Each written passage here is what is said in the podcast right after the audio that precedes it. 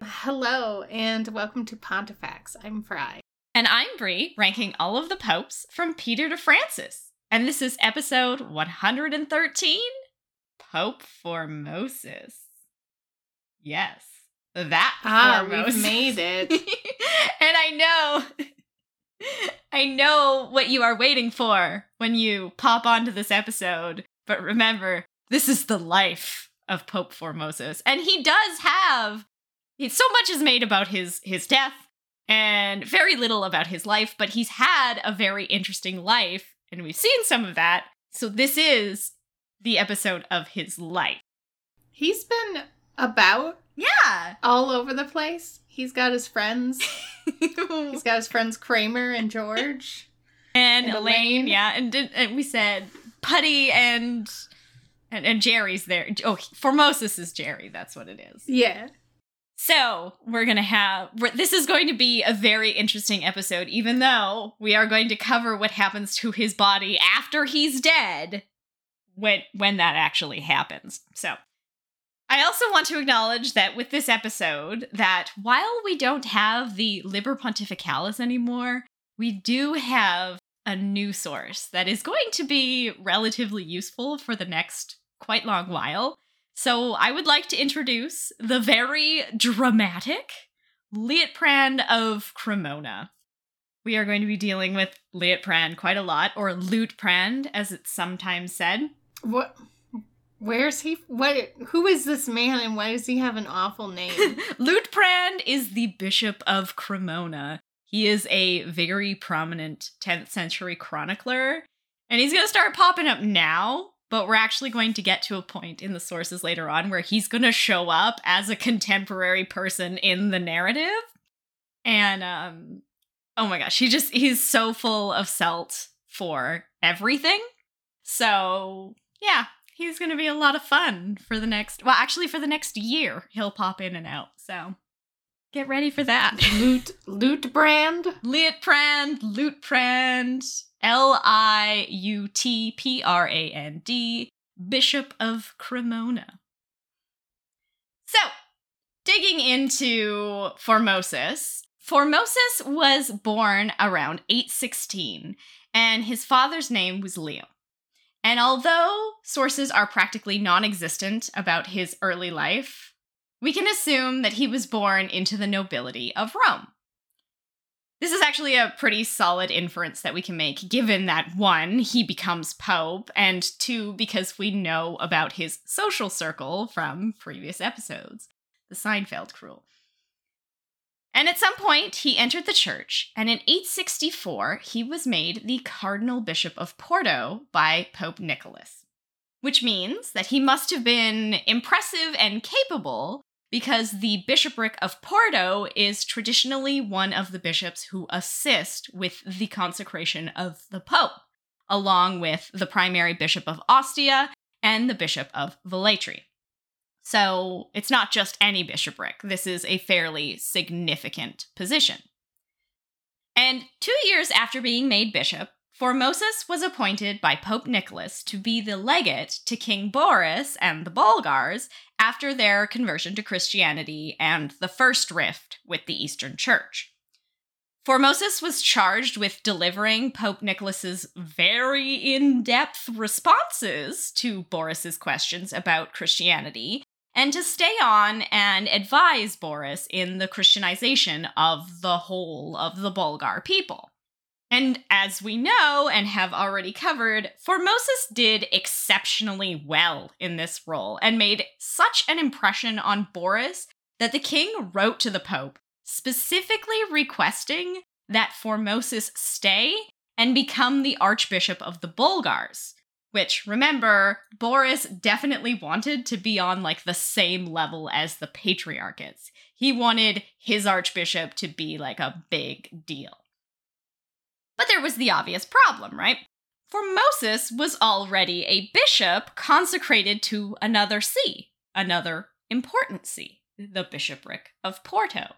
And a bishop cannot move or transfer sees, and they certainly can't hold two at the same time so far away.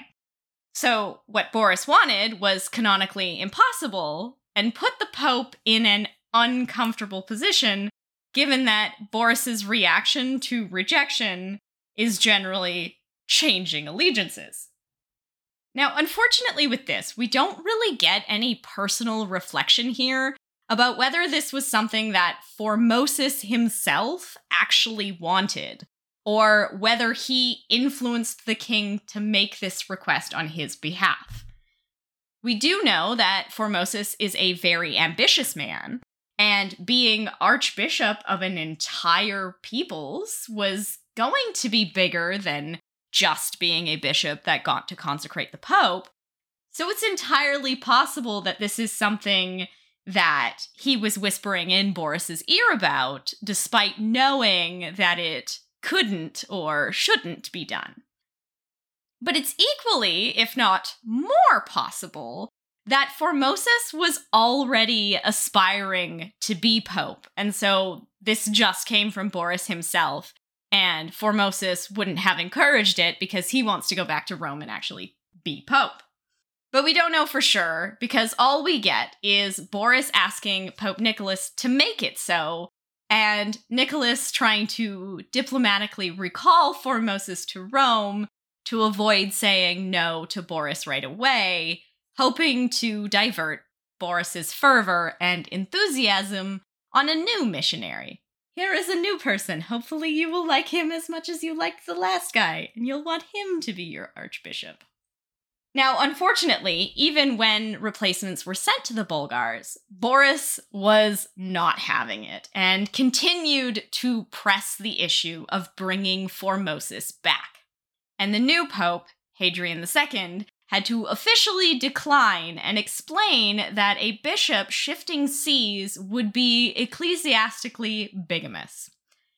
And this, as we know, caused Boris to do exactly what they feared, and he broke with the Pope and the Western Church, shifting his allegiance back to the Patriarch of Constantinople. So, not great. But Formosus is back in Rome, and despite being at the center of a major conflict that cost the Pope a massive amount of converts, it doesn't seem to have affected Formosus himself in any sort of negative way. Instead, it just proved that he was a capable politician who was clearly incredibly persuasive, which would be useful if put in the right situation. The popes see an opportunity here, so they continue to use Formosus as a papal legate, and he was sent to the Franks this time on two important envoys. So, first, in 869, he was sent by Pope Hadrian II to compel Lothair back to his wife Teutberga. But Lothair had died before Formosus got anywhere close to his capital, and this might be a good thing, considering that it seems that Lothair was taken out by a pandemic that killed many of his men. And so if oh yeah, if Formosus had gotten there and gotten sick and died, we would again not have this crazy, crazy papal history to talk about. What they get sick out of? Yeah, a full pandemic, like some kind of fluxing fever. Okay. And then, second, he was sent by Pope John VIII to invite Charles the Bald to come to Rome to be crowned as the new emperor following the death of Louis II.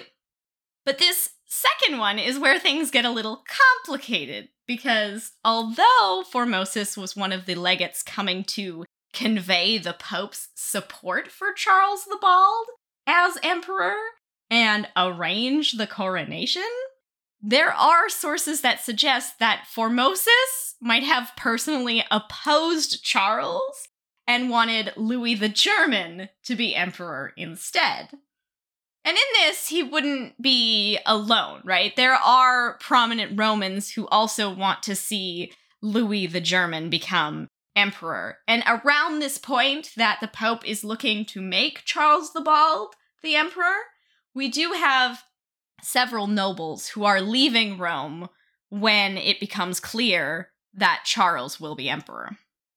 Now, notably, a lot of these nobles who are leaving, claiming that they're leaving because they support Louis the German, are also Formosus's Seinfeld friends that we discussed, who are causing havoc in Rome.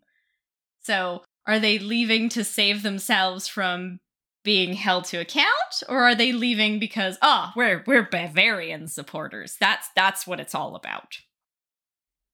So, going back to Formosus's friends. Do you remember them all?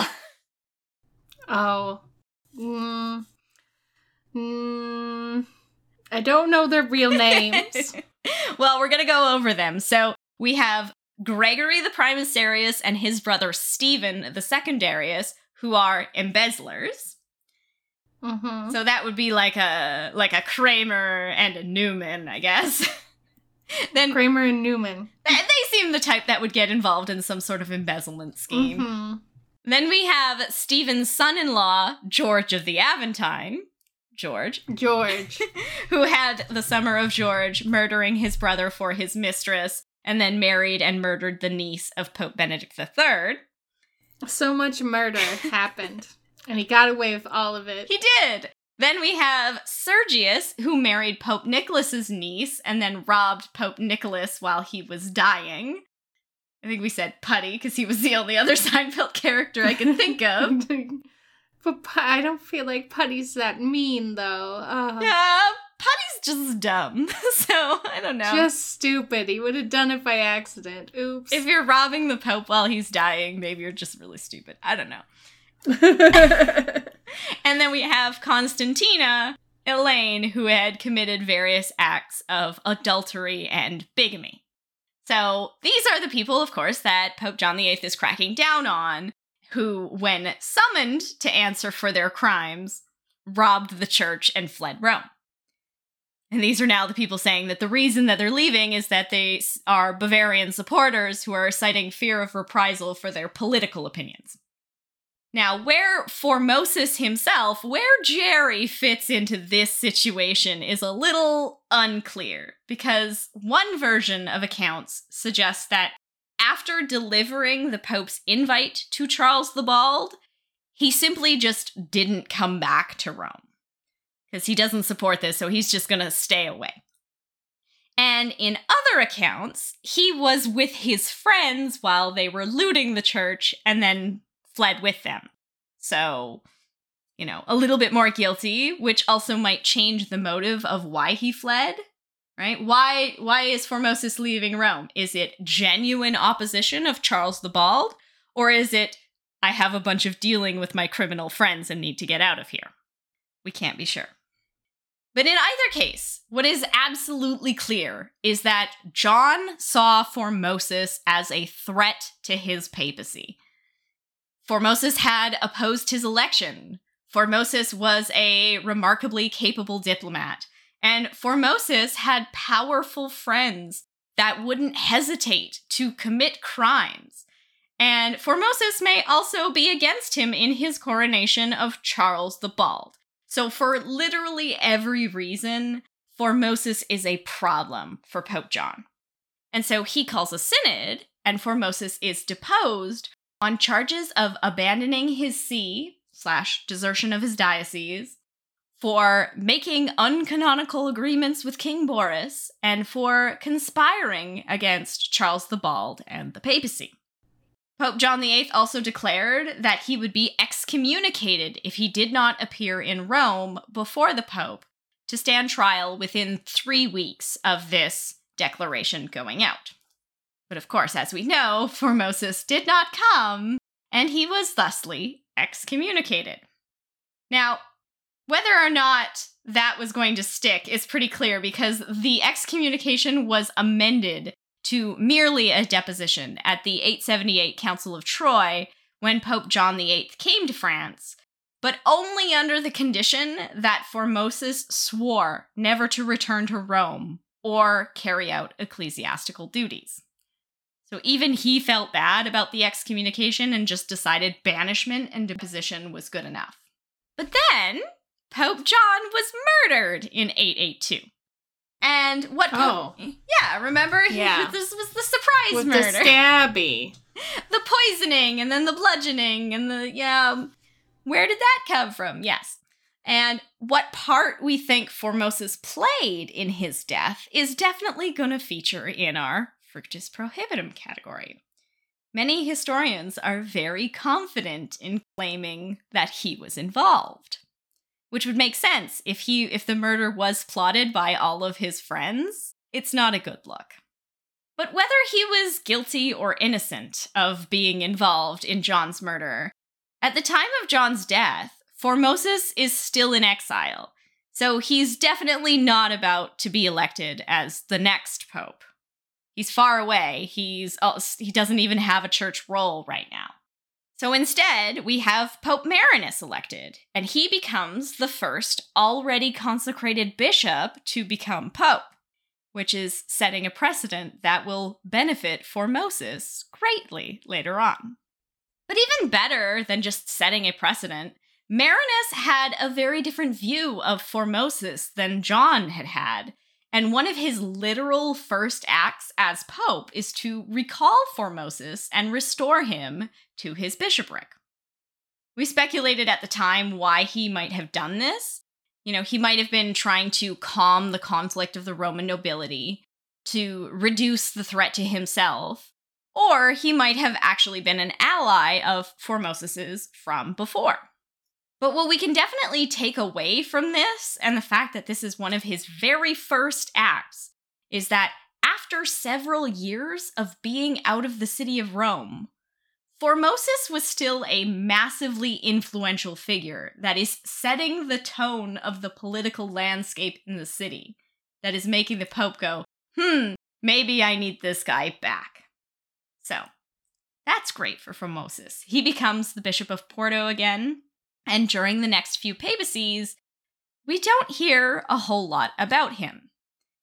He was no longer being used as a papal legate, but in the background, we can assume he was reestablishing himself in his duties and, more importantly, shoring up his local support. Because Formosus did still have a lot of support and a lot of influential friends beyond the ones who had left the city. Because after the death of Pope Stephen V, Formosus was then elected to be the next pope on October 6th of 891. However, this was not a unanimous election. Ooh. Oh yes, hotly contested. In the word I mean, he's a bad guy. he's he's been excommunicated. Lots of people are still hostile or at very least suspicious. Why would they vote for him? Were they joke voting? Uh, let's write down Formosus. No, no, he just had enough friends in the nobility who were like, hey, we like it when we can do very corrupt things in the city. It would be helpful if this man was Pope. Now, in the words of Bartolomeo Platina, quote, he came to the popedom rather by bribery than for the sake of any good that was in him,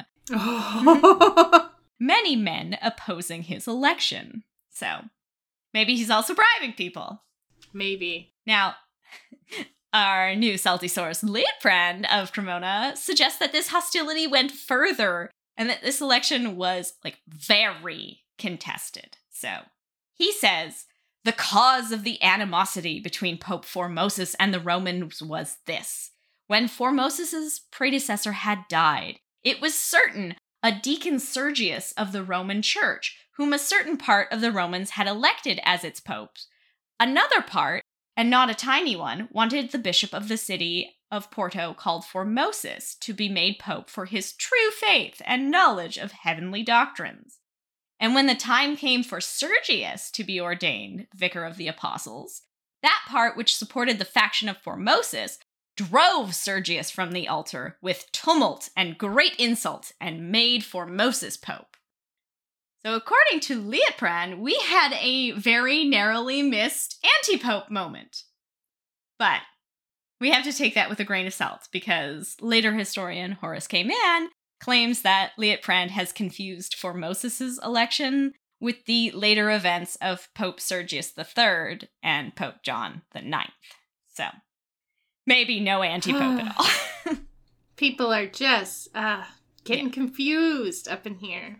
Then there is the account of Eugenius Vulgarius, who claims that Formosus refused the election and fled when they attempted to consecrate him, and had to be dragged back by the altar cloth that he clung to.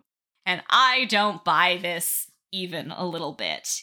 Even if it was for show, Formosus absolutely wanted to be pope, so there's no way he protested and ran away when they tried to consecrate him. Oh no, I don't want to be the pope. That's a lie. It's such a lie. Like he clearly wanted this more than anything. So, he is now Pope. He has now succeeded in that ultimate goal. And soon after being consecrated, Formosus was faced with an important question over the Patriarchate of Constantinople. And once again, this is because of Photius. Ah, back to him. Um, yeah. Now, as we covered in our last episode, Photius had been deposed for the final time and exiled by the new emperor Leo VI who then installed his brother Stephen as the new patriarch. So it's not like he's coming back and trying to take the role again. He is actually gone. And there also seems to be no point of contention over the fact that the emperor's just installed his brother. Everyone seems to be okay with that. But the major concern was that Pope Stephen V had annulled all the ordinations that were conducted by Photius, right? You know, he was not the legitimate patriarch. He is deposed, and so all of his ordinations are annulled, which was now really complicating things in the East because Photius had ordained a lot of clerics in the time that he'd been patriarch. Because he had been patriarch and recognized patriarch in the East and sometimes recognized patriarch in the West for quite a while so, nullifying all of these ordinations would upset the whole of the Eastern Church. They probably didn't have many legitimately ordained clerics if you take away all the ones that Photius made. So, Stylianos, the bishop of Caesarea, and several other prominent Eastern clerics had appealed to Pope Formosus to recognize the ordinations. Like, hey, this is going to upseat everything. Can we just all come to an agreement that we all want to be part of the church? We all keep our roles and we move on from here?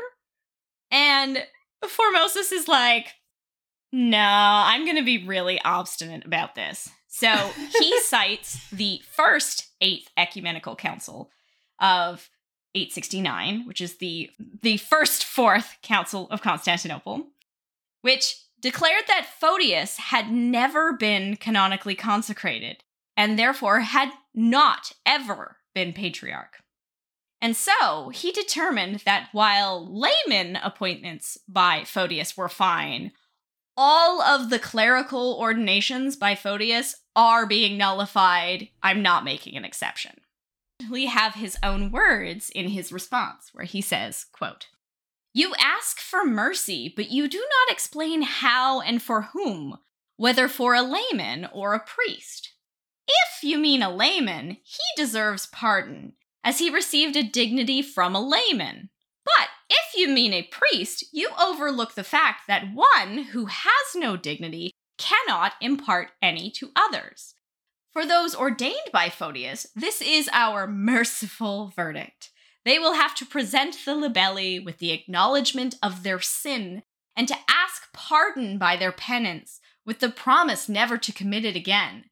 This being done, your holiness will see to the rest, in obedience to our orders and in agreement with the legates above mentioned, without any addition or alteration whatsoever. Once they have been received in communion of the faithful as laymen by ourselves and by your reverence, the scandal will be removed. This done, if any of them should refuse to hold communion with you, let him know that he would likewise be severed from our communion. So, nope, they have to go all the way back to layman. They have to do some penance because they've committed a great sin by being ordained by a man who was never patriarch, and then they'll have to start all over. So, it's petty, it's going to upset the whole church. Now, however, Francis Dvornik's The Photian Schism indicates that this decision by Formosus wasn't really practically applied or carried out in Constantinople, but it also didn't lead to another schism. They weren't abjectly ignoring what he said, they just sort of seemed to have hand waved a lot of that penance that the clerics were supposed to do to be rehabilitated. Oh, yeah, they definitely did all of that, sure. Mm hmm. And that's about as much involvement as Formosus is going to have with the East, which makes sense because things in the West were far more chaotic and far more pressing. Where we last left the Empire was when we had Emperor Charles the Fat being deposed in 887 and the Empire being divided up between Arnulf, who is now king of East Francia, Count Odo of Paris, who is king of West Francia, Bozo, king of Provence, and Guy of Spoleto, who had expediently become the new emperor, mainly because Pope Stephen V couldn't get Arnulf to come to Italy to be crowned instead. So Formosus does not trust Emperor Guy of Spoleto at all. And this was not without reason, because aside from the fact that Spoleto had always been troublesome, Guy had already proven himself to be dangerous. He'd already led a rebellion against Charles the Fat, and Guy's brother, Lambert, was the Lambert that had pillaged Rome after Pope Hadrian II's election. Yeah, so, like, he's already not off to a great start with the papacy.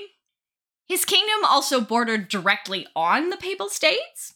And what's more, he has this habit of allying with the Saracens, the biggest threat to the papacy, who are still actively invading part of the Papal States. Yeah, okay. So it's not it's not great. This is not a good relationship. He's not somebody you can rely on to, you know, defend your borders or, you know, recognize the sanctity of the Papal States and the city of Rome. It's just not looking good. And given that Formosus has connections with powerful nobles throughout Italy, there might have also been a personal element between them. But we don't know this is fact, it's just sort of speculation. But in either case, Formosus decides he's going to undermine the emperor and fortify alliance and support against him. He particularly seeks alliance with Berengar, the Duke of Friuli and Guy's biggest rival in Italy, and with Arnulf, the initially desired emperor. This is who we wanted first, so I would still like to have him. So let's ally against the current emperor. Oh boy. The annals of Fulda tell us, quote, the legates of Pope Fr- I want to say I almost said Pope Francis. the legates of Pope Francis. They're here. Traveling in time. Legates of Pope Formosus came to King Arnulf in Bavaria with letters, accompanied by the leading men of the Italian kingdom, begging urgently that he should come and take into his own hands from those evil Christians the affairs of St. Peter and of the Italian kingdom. At that time, the tyrant Guido was principally attempting to do this. The king received them with honor at the city of Regensburg and allowed them to depart with gifts after agreeing to what had been requested. So he goes, Yeah, I'll come. Said being emperor, that sounds pretty sweet. But Arnulf was in Bavaria, and Guy was in Italy, and still held the upper hand on every front. And perhaps he was a little bit smarter than they gave him credit for because he sort of senses that pieces are moving against him and he formally compels Pope Formosus to recognize him as emperor and crown his son Lambert as his co-emperor in Ravenna on April 30th of 892. And this is interesting because again, we see the importance of the pope being involved in the process of crowning an emperor. It's it's so important to have the pope do the coronation that when he senses that his support is going to be a little shaky or there's going to be movement against him, Guy is going to force the Pope to crown his son because, ha, look, the Pope has been forced to recognize that I am legitimate. But clearly, being forced to recognize Guy and forced to crown his son as co emperor chafed Formosus hard.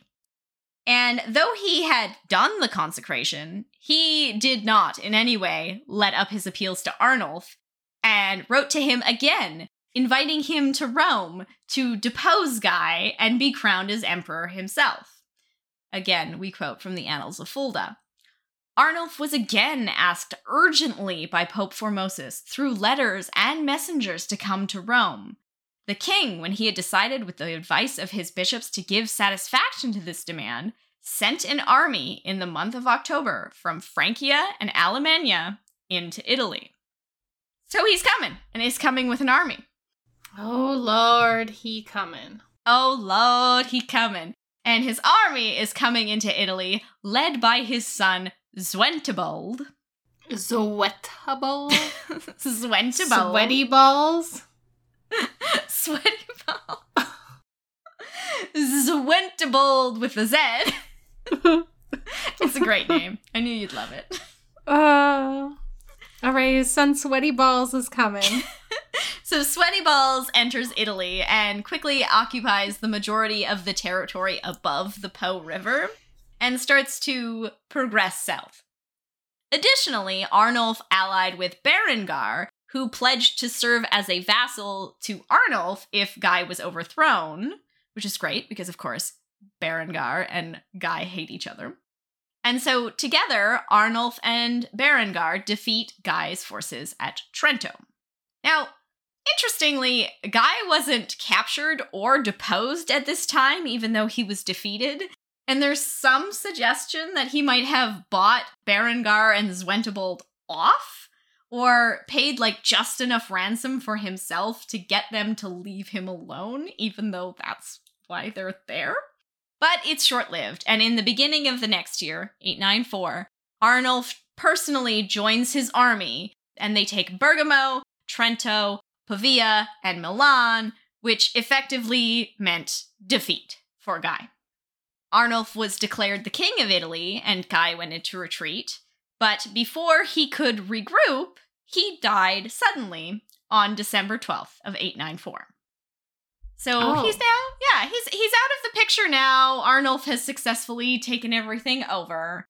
But this does not mark the end of the conflict because Guy had a teenage son, Lambert, the one that Formosus has just been forced to crown co-emperor.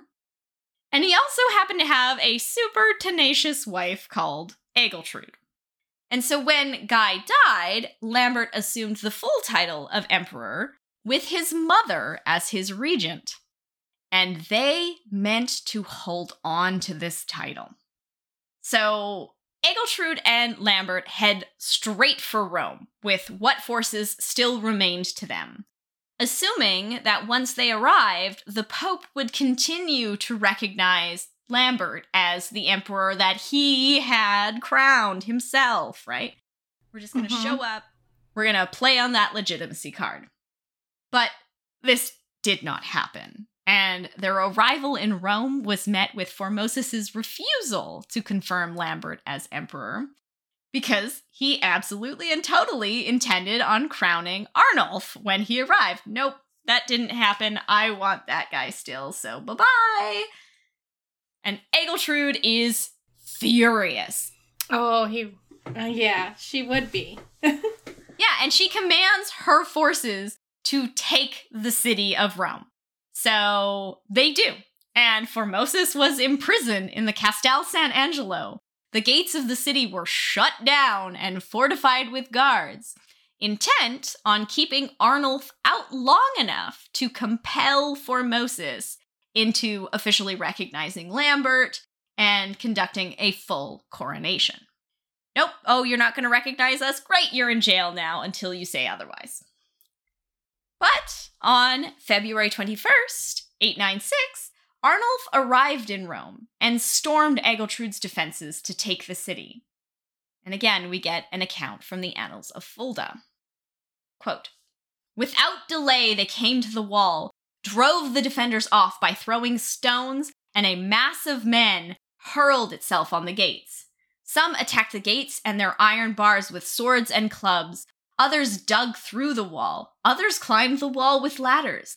And thus, by God's providence, the strongest and most noble of cities was nobly stormed in triumph as the day drew towards evening, with no one from so great an army of the king's side falling, and the Pope and the city freed from their enemies. So, Pope is free, and Lambert and Egiltrud flee to Spoleto. So, Formosus and Arnulf met at the Basilica of Sancti Apostoli, and the next day, on February 22nd, 896, Arnulf was anointed and consecrated as the emperor at St. Peter's. Continuing that account, quote, Now the Pope received the king with fatherly love before the porch in that place which is called the Steps of St. Peter, and conducted him joyfully with honor of the church of the holy princes of the apostles, and following the example of his predecessors, gave him imperial coronation by placing a crown upon his head and calling him Caesar and Augustus. So, very successful for both Formosus and Arnulf. And after receiving a public pledge of fealty from the people of Rome at St. Paul's outside the walls, and securing some new imperial missae in the city, Arnulf left Rome and headed for Spoleto, where Lambert and Egiltrud had fled. But on his way, Arnulf had a major stroke and was left paralyzed. Oh, jeez. Yeah, so very short lived. And some sources, by the way, of course, suggest that Egiltrud managed to poison him because, of course, wicked women all the time. So Arnulf is now forced to return to Bavaria to recuperate, but it's not looking great for him. Now, this is as far as things went in Formosus's papacy, because on April 4th, 896, Pope Formosus died around the age of 80. He was then buried in the portico of St. Peter's. But clearly, this is not the end of his story, and we will be coming back to the poor deceased Formosus very soon. Later. Yeah, later. We're going to cover that story. But for now, what we will say is that after the absolute wild journey that his body is going to go on, he was finally reinterred in St. Peter's by Pope Theodore II. His tomb was then, unfortunately, destroyed for New St. Peter's. However, his epitaph has been recorded but it is a bit unclear if it was constructed at the time of his initial burial or whether it was constructed when he was reburied by Pope Theodore II. But it reads Formosus the bishop, distinguished with high praises, pious, frugal, and bountiful to the needy, is carried up. He scattered the seeds of faith to the Bulgarian people, destroyed pagan shrines, drew up his people in array with heavenly arms as he endured countless dangers, resolute, showing example, so that adversity might be overcome and no trouble might be rendered to whoever leads a good life. Now, one final point from Liutprand of Cremona. He tells us that when Formosus's body was reinterred at St. Peter's for the final time, quote, certain images of saints greeted him reverently when he was placed in the tomb. For this fact I heard repeated very often by very observant men of the city of Rome. But now, forgetting these things, let us return to the order of the narrative. So, I just absolutely cannot not mention that, like, the saints in St. Peter started to move and greet Formosus when his body came back, so. Were they greeting him or were they telling him to get out? Oh, they were greeting him reverently. So they were like, ah, he's come back where he's supposed to be. Moving saint icons. Miracles. but that is Formosus. And now it is time to rate him. All right. Papatum infallium. So Nothing super major here. It's it's kind of interesting because he does more for the papacy before he's actually pope. So in and we are going to consider that because he does have an incredible impact on the Bulgars who are willing to convert and make or break their allegiance to the pope based on his interactions with them.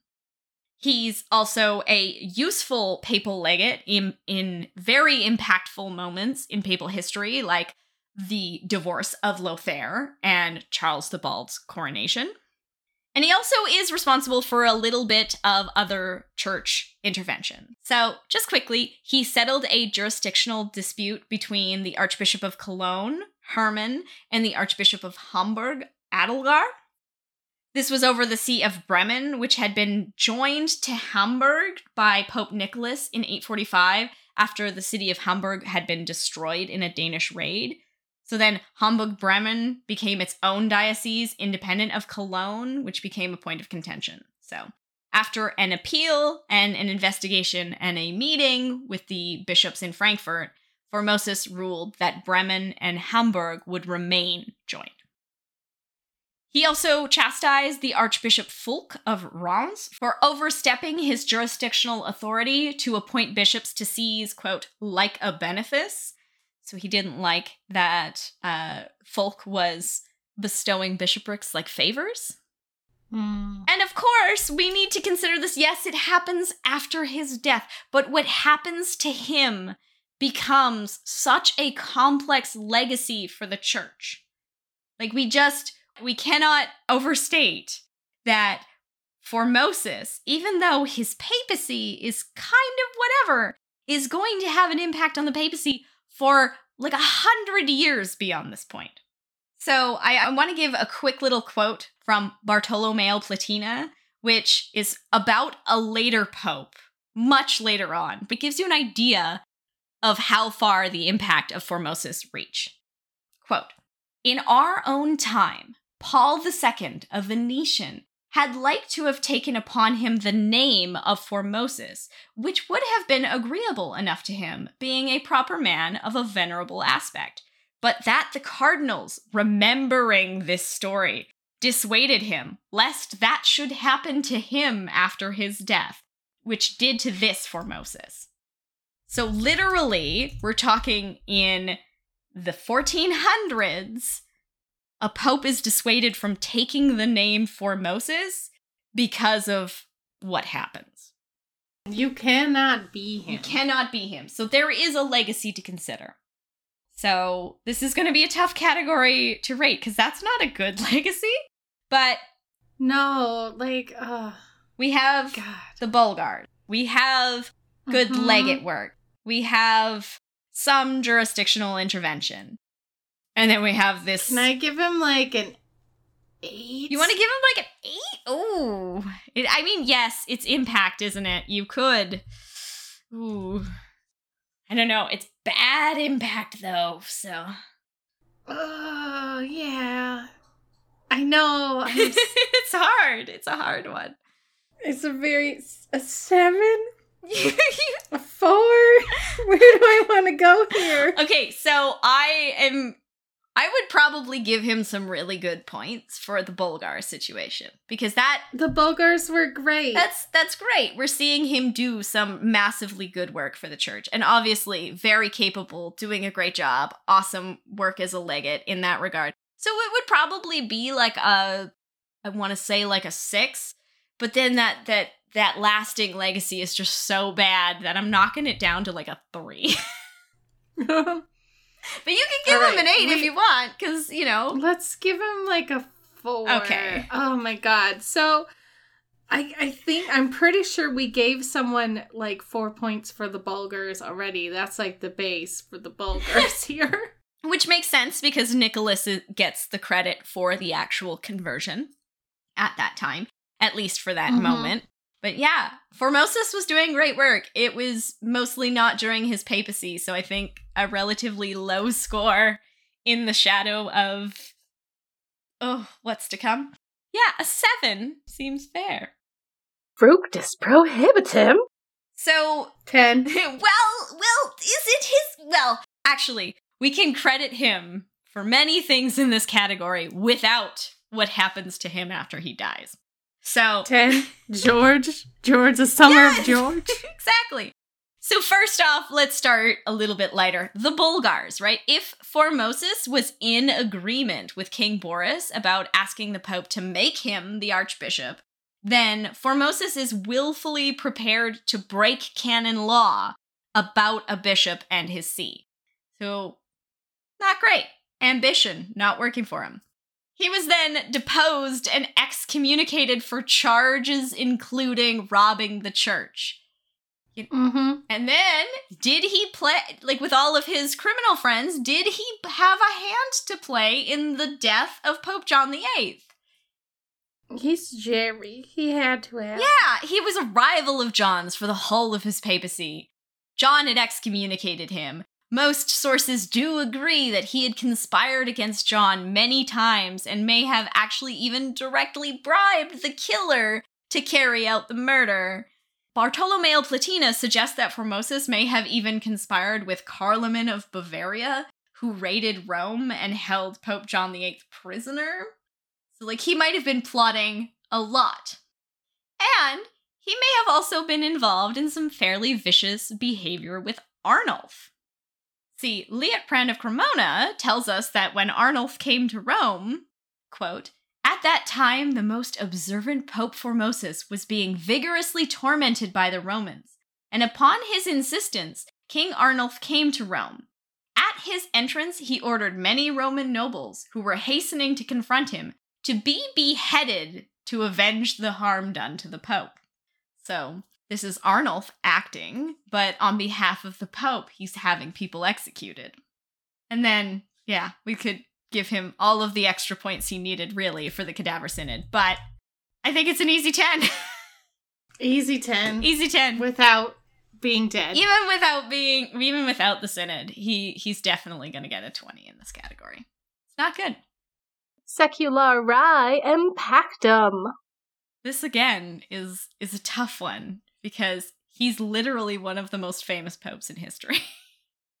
there is there is so much secular It's impact. not great impact. It's No. not bad. It's poopy. It's it's one. bad. Well, hang on. It's a it's bad, but we want to talk about it, right? Like there is as we will see in an episode in our near future, there are so many renditions of these moments that make it into Broadway and TV and all sorts of popular media. So he is impacting the secular population in 2022.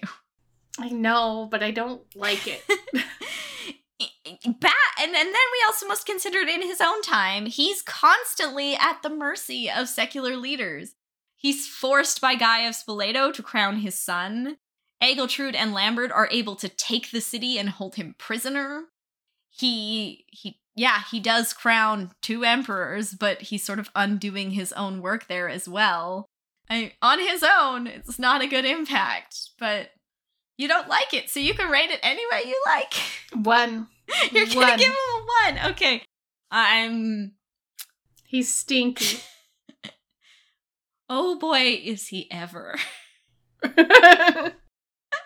Um I I am gonna have to score him high here. So if you're gonna give him a one, I'm gonna give him a nine. And he'll get a ten in this category. Because trust me, the entire time that we've been working on this podcast, people have been like, "Oh, I can't wait till you get to Formosus." Ooh, ooh. I can't so, wait. I can't wait. I can't wait for Formosus. Formosus. Have you heard of Formosus? Yes.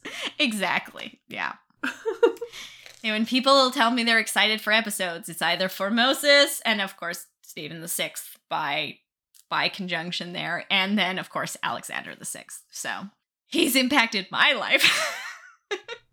Mm, yeah. You get to field all that. yeah, I do. All right, are you ready to see what this man looks like when he's Mm, alive? no. I mean, I've seen his dead body. Yes, we've definitely all seen some rendition of his dead body. So let's look at him in happier times. He's not happy about it though. no. He looks so sad. he just Sad puppy face. he does. He has the saddest golden retriever face. he does. it's like when when Shadow from Homeward Bound doesn't think his master's coming home. Oh no, the worst. I don't know. I kind of like it though because it does make me think of a sad puppy. Like it's it's very it's very good. He's got the button you see nose too, like poke it. Yeah. He looks like you could give him a boop like a dog and make him feel better. yeah, all of that. Man, all right. I can give him like a seven. Yeah, I don't hate his face. I don't hate his face either, so I'll give him an 8, which gives him a 15, which when we score out gives him a 3.75, which seems to be a very common score that we've given lately. Leo the Well, we don't hate anyone's faces. Leo the fourth got a set 3.75. Marinus got a 3.75. Stephen the fifth got a 3.75, and now Formosus. Boop. He's good for booping. All right, I have two more for you to look at, although they are, again, the same bad artist renditions. And again, he's sad in all of them. yeah, that one. That one is not sad. That one looks like he's got places to be. Which one? The the top, the first one? The first one. Yeah, he looks more annoyed. Schemes to schemes. Wait, yes, he has lots of scheming going on. he's even scheming in the painting. Look at him. he's got notes. He's far less of a sad puppy boy in that one, for sure. Hmm Tempest Pontificus. So October 6th, 891 to April 4th, 896, four and a half years, a score of 1.125. Okay. Yeah. Four and a half And, years. and yet, the legacy, right? That's great. All right, everybody, it's the canon bonus round. Do, do, do, do, do. No, I mean, excommunicated popes do not get to be saints, as we know. What if he was a saint? What? What if? What if? You know what? Hippolytus is, yes, but Pony and Boy this- is a and saint. we do still argue that Honorius should be considered a saint, but Formosus gets to join him in that category of excommunicated popes. So, no points for him there. Mm-hmm. Which brings us to his total score, which is a very. oh, wow. Um, is that calculated right? Not a no, 69. it's not. But he's scored very impressively. Um, his score is a forty-one point eight seven five, which puts him currently in eleventh place. That's amazing. oh, okay. Right. So now I need to ask you a question, Fry, and I think this one has got to have somewhat of a predetermined outcome. But I will ask you anyways if he is popey enough and pizzazzy enough with an impact enough for a papal bull. I mean, come on. yeah, well, if I say no, oh, someone's gonna fight me. I think somebody would me. definitely fight you if the, the corpse of Formosus will come for you. The ghost of Eugene will summon the, the corpse of Formosus. I think he would. I think and he knows where to find it. so yeah, I think I think yes. I think of course Formosus as one of the most famous popes in history, even though not by his own accord, is definitely definitely going to get a papal bull here. That seems absolutely right on track. So congratulations. One thing. One good thing for you. You're in 11th place. So, now, with that, we have some thank yous to make at the end of our episode. So, we would, of course, like to thank Rex Factor and Totalus Rankium for being our inspiration. And we would also like to thank our patrons who need to be absolved of their temporal punishments. So, thank you very much to Jesse Holzier, Anna Wade, Sam S., and Ian Stockdale. Ego te absolvo. Pontifex is edited by Greg Gassman. You can find his show, Popular History, on all major podcatching platforms, and keep an eye out for his new show, Arexipod Ranking Cardinals, Cardinal Numbers. You can also reach Greg at popeularhistory at gmail.com, Get it? It's popular, but with an E for the popes. And with that, that brings us to the end of this episode. Don't worry, the cadaver synod. Yeah, It's we're- coming. We're, approaching quickly. soon. High rate of speed. soon. and so with that, we can say thank you and goodbye. Goodbye. If you would like to get in touch with us, you can reach us at pontifexpod at gmail.com. And we're PontifexPod on all social media platforms. If you'd like to support the show, consider subscribing to Pontifex on Patreon, checking out our research wish list at tinyurl.com slash pontifexwishlist, or making a one-time donation at paypal.me slash pontifexpodcast. If you'd like to support us in other ways, rating and reviewing the show on iTunes makes a world of difference.